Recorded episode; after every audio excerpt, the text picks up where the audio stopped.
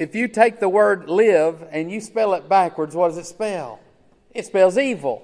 On January 22nd, 1973, our Supreme Court justices took the word live and they got it backwards. And because they got it backwards and decided it was okay to murder unwanted, unborn babies in the womb, in the case Roe versus Wade, evil began to take place, and it has never ended. This year alone, two million babies will be ripped apart inside the mother's womb and their body parts pulled out one piece at a time and tossed into a nearby trash can. That is pure evil.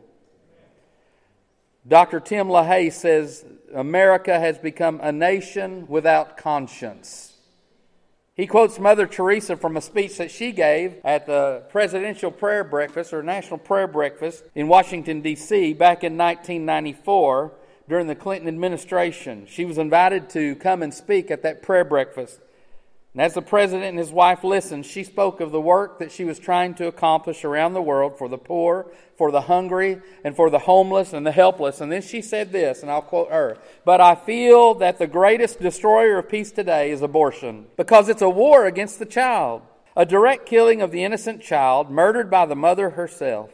And if we accept that a mother can kill even her own child, how can we tell other people not to kill one another? And she went on to challenge those who were attending that prayer breakfast by saying this If we'll love others as God loves us, then America can become a sign of peace for the world. From here, meaning America, a sign of care for the weakest of the weak. The unborn child must go out to the world. If you become a burning light of justice and peace in the world, then really you will be true to what the founders of this country stood for. This Mother Teresa. What an awkward moment for our president, then President Clinton, and his wife, who have been voices for killing babies in the womb, promoting it for killing babies in the womb, promoting millions and, and millions upon millions of dollars going to Planned Parenthood, which advertises on planning your family in the name of killing babies. What an awkward moment that must have been, and maybe an awkward moment for some of you here today, because your thoughts and views may differ from what I'm about to share with you from God's Word. But I want you to know God's heart when it comes to the matter of life. So open your Bibles, Psalm 139, and he says, beginning in verse 13, For you, talking to God, for you formed my inward parts. You covered me in my mother's womb. I will praise you, for I am fearfully and wonderfully made. Marvelous are your works, and that my soul knows very well. My frame was not hidden from you when I was made in secret and skillfully wrought in the lowest parts of the earth. Your eyes saw my substance, being yet unformed, and in your book they all were written. The days fashioned for me, when as yet there were none of them. How precious also are your thoughts to me, O God. How great is the sum of them. How great is the sum of God's thoughts toward you and toward me. God loves us. How deep is His love for us? He loves us no matter what. How wide? We cannot sin enough that God cannot forgive us of our sin if we'll just turn to Him. His love is endless, it is infinite, and so are His thoughts. He has good thoughts toward us. I want you to know, first of all, if you're a note taker, here's your first note. I want you to know from the scriptures we learn that life is sacred from conception until its natural end. Two living things that God has given mankind for the creation of life. To the females, He has given eggs. To the males, He has given sperm production. And both the eggs and the sperm are living. They're alive. They're not dead. They are alive. And when a living sperm meets a living egg, it is called conception. And it produces a cell. And that cell is produced and it's also living and it contains our DNA. That cell divides.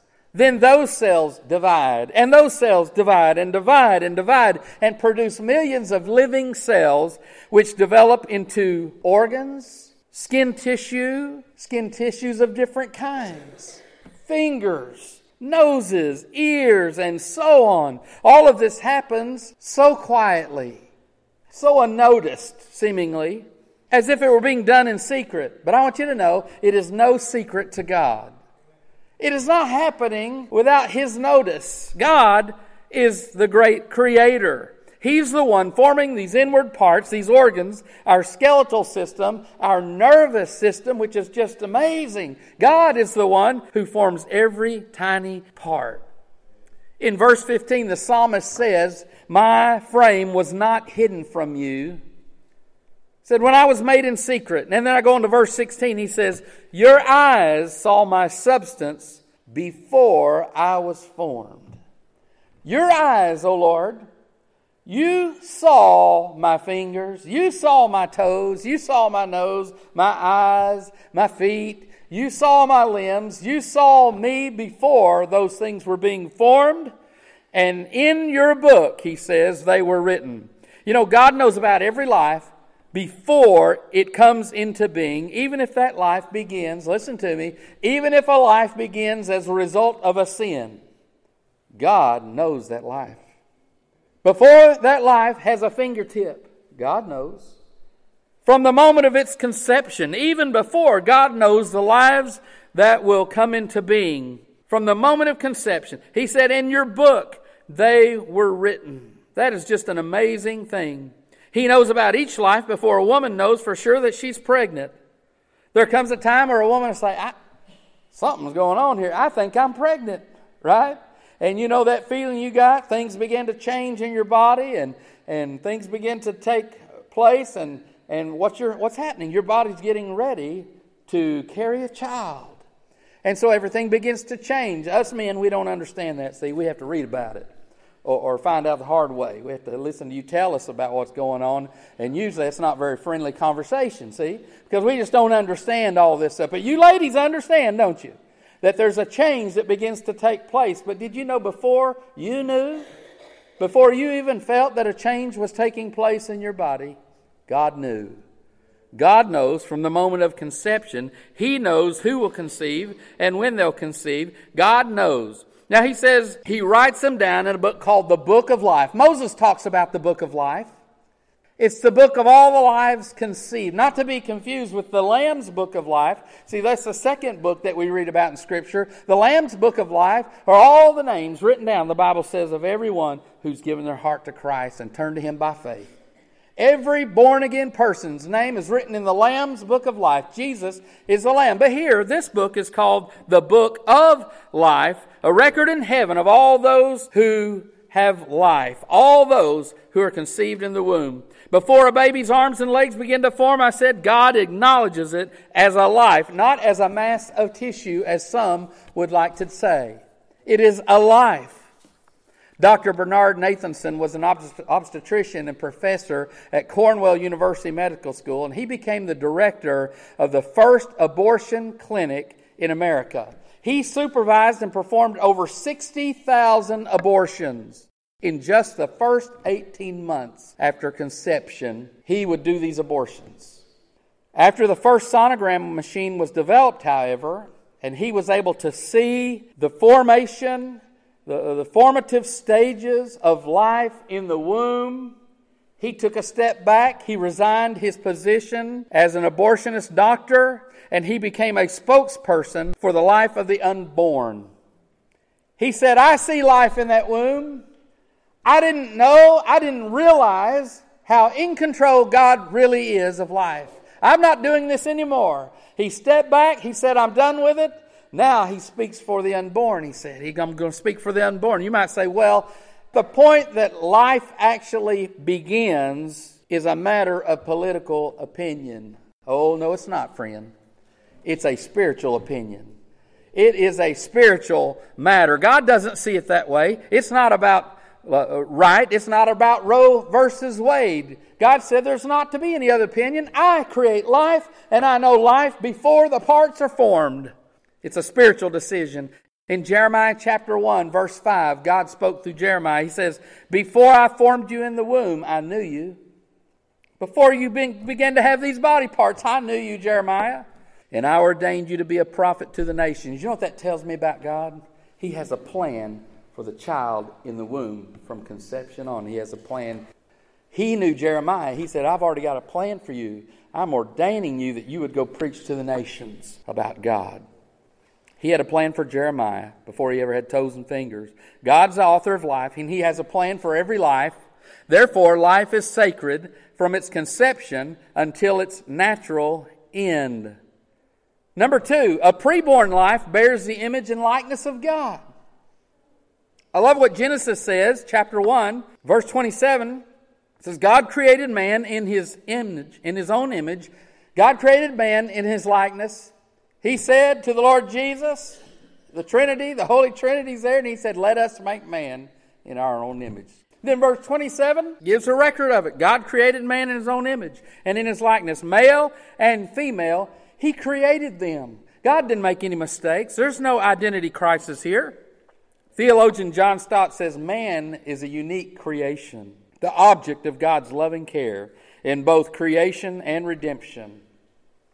He goes on to say the reason the Bible forbids the taking of human life, except judicially, is that it is the life of a human being with a divine likeness. Because human life bears God's image, it is sacred.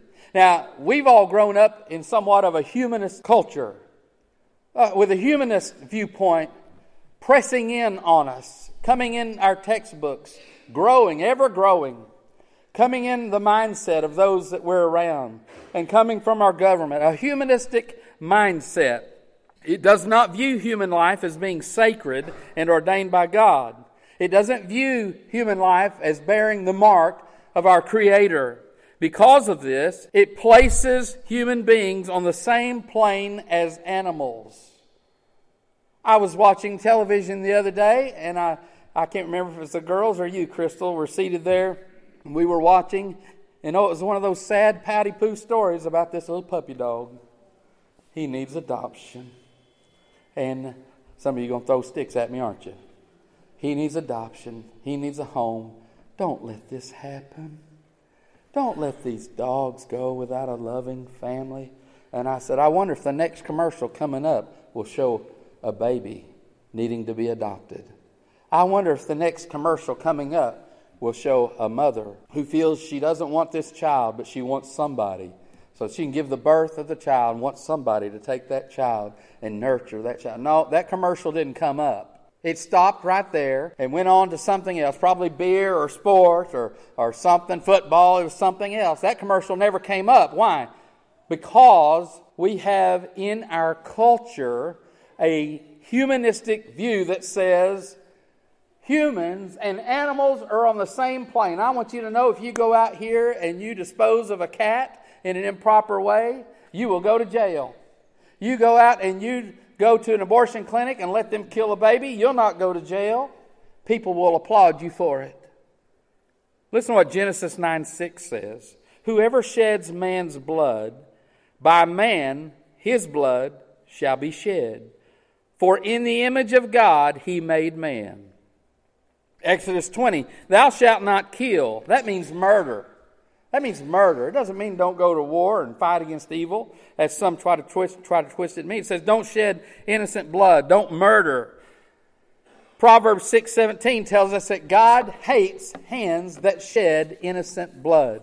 Exodus 21, 22 a penalty was to be imposed on. Uh, you got these men out there and they get into a, a, brawl and they're, they're fighting and they bump into a woman and cause her to go and give birth prematurely. Exodus 21, verse 22 says that a penalty was to be imposed on those men. Why? Because they hurt a pregnant woman. They caused this to happen prematurely. There was favor given to the unborn. Life in the womb was seen as precious. We need to get back to seeing as precious life in the womb. So let me tell you this hate me or love me, I do not care. I'm going to stand on the Word of God. To be pro choice today, to be pro choice instead of pro life, goes against the moral fiber of God's being because God values the life of the unborn. It is not a political matter, it is a spiritual matter. It is a biblical matter. In fact, it's not even called pro choice as much as it is being called this women's health. Do you know that when Hillary ran, it was about standing up for women's health? Oh, and the women said, Yeah, I'm for women's health. No, that's not what she meant. Pro choice. Abortion. That's what she meant. God is pro life.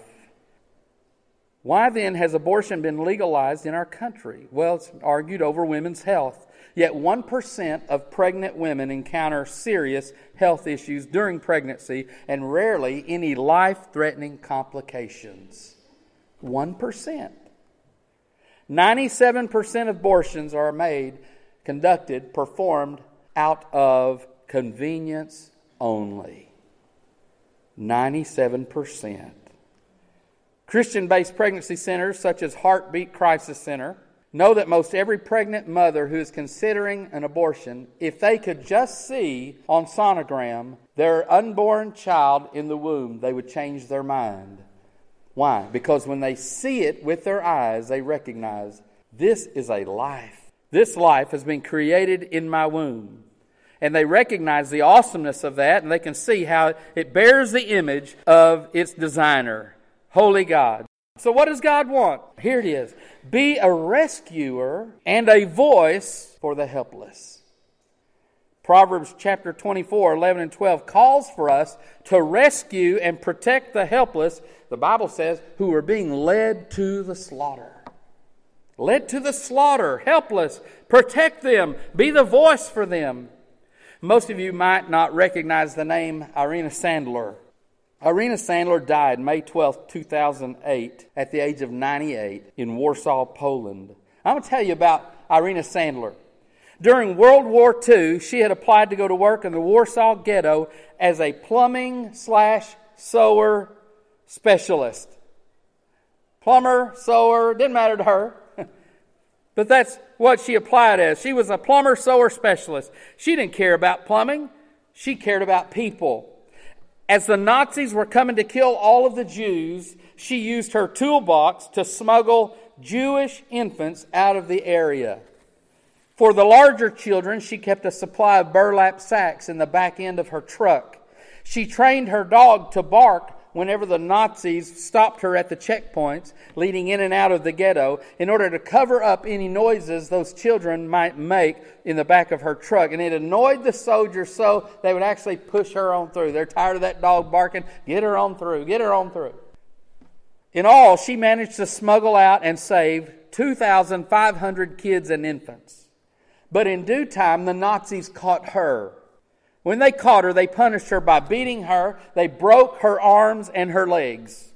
And Irena, though, had kept a record of all the names of these kids that she had smuggled out, and she took that record and she buried it in her backyard. Then, when the war was over, she took the names of those children and she worked to reunite them with their families, if their families were still alive. And those whom she could not find, or their families were, were killed, she placed them in foster care or helped to get them adopted.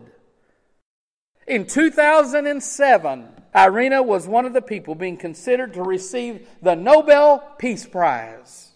But in the end, she wasn't chosen. Instead, Al Gore won the award for a slideshow on global warming. God has called us to be a rescuer for the unborn. God has called us to be a rescuer, not just for the unborn, for the helpless.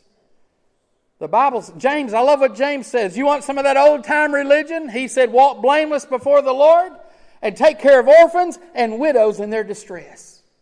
Take care of the helpless, he said. Be a rescuer for the helpless. I thought about this and, and oh, it still kind of grips me. I told Crystal back when I went into the, the, the ministry, I went to seminary at 32. I got out, I was 36, and I wish from the beginning I would have known and had the thought and the mindset against all this humanistic ideology that we've grown up with to promote and encourage churches in the ministry of adopting children. We spend thousands and thousands on missions, and rightly so. But we can spend the same amount of money helping couples adopt children. Good couples, good families, Christian families adopt children. That is a mission field. That's a mission field. Help them pay their fees. A couple wanting to adopt can pay $10,000 to $30,000 in fees. That's enormous. Who can do that? Not very many couples I know. We could be a voice for the unborn as well as for the old. A voice for the old as well. Helping people to die with dignity at the end of their life, not counting them off, not cutting off their health care, not saying, well, this life is not worth it. Uh, we got to save some money here, so we're sorry, we've got to drop you like a dropped call. Gone. That's what's happening to older people, too. You see, valuing life is not just about babies, it's about all of life. We are to live our lives every day as if life matters, and we're to help others live every day. We're to value their life just as we value our own lives. I want to show you a video of a guy. I've shown this video before. It's been seven or eight years where it showed all the different things he does. I mean, he swims and he goes to all these schools. He does such an array of things with his ministry. His name is Nick Vujicic. You can look him up online if you want to look him up on just NIC. Put in Nick. Let's watch it.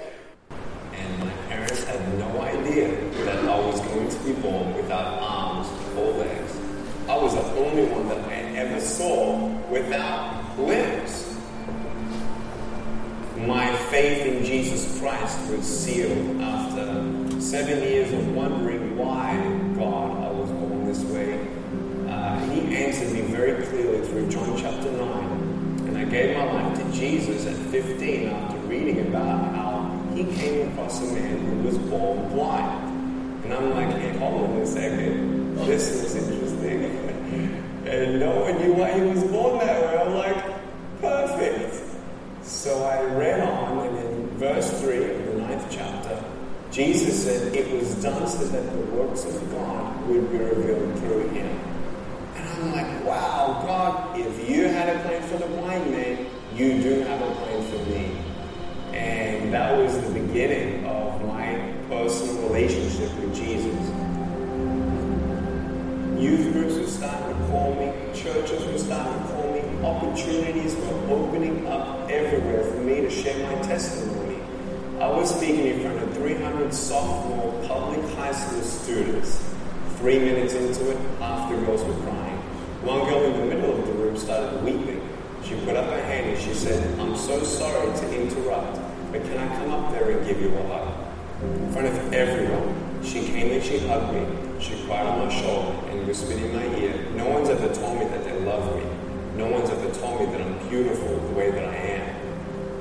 I couldn't believe it. It changed my life. At that moment, I knew God was ministering to her through me. It's not by my speech or my power, it was God. And my heart was ignited with a passion. And it was an awesome day to see one soul transformed forever. That was when I knew I was called to be a worldwide evangelist.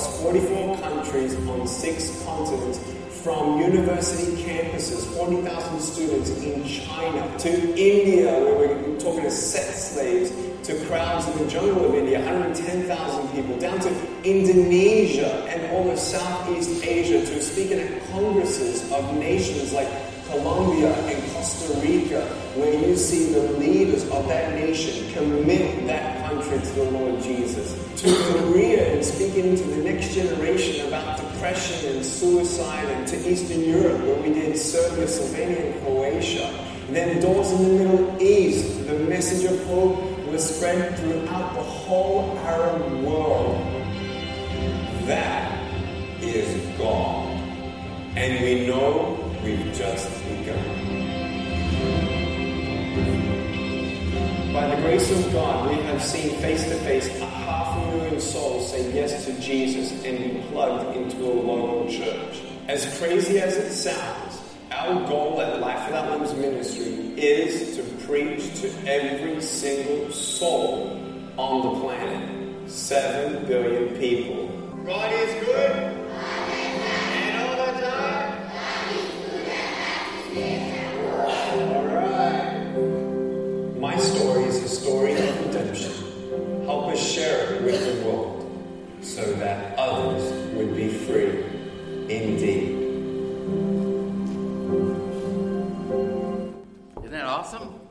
So you can Google life without limbs, and it'll just bring you all kinds of YouTube videos up to see what this guy is doing through the years. And I first stumbled on some of his stuff more than 10 years ago and just was at awe. He grew up in the home of a pastor and just struggled with the fact that he had no arms or legs. Even as early as the age of eight, wanted to commit suicide. But uh, here's my question that video is, I think, about two years old half a million souls won to Christ that have been plugged into a local church. There's many more than that that have been saved, I'm sure. What if parents said, This is inconvenient? This is going to cost money. We're struggling to make ends meet. Let's, let's, don't, let's don't bear this child. Let's abort this baby. What if the parents had said that? I'm telling you, life is sacred from conception to its natural end. And God has a purpose for every life under heaven. Every life is valuable. We're to live to our God given potential, and we're to let others live to their God given potential. We're to promote life, and we're to help ensure life. Now, there may be some who are here who struggle with a sermon like this. You say, I made that mistake years ago. And every time that I hear this, it just breaks my heart because had I known then what I know now, I wouldn't have done it. Let me tell you, God forgives.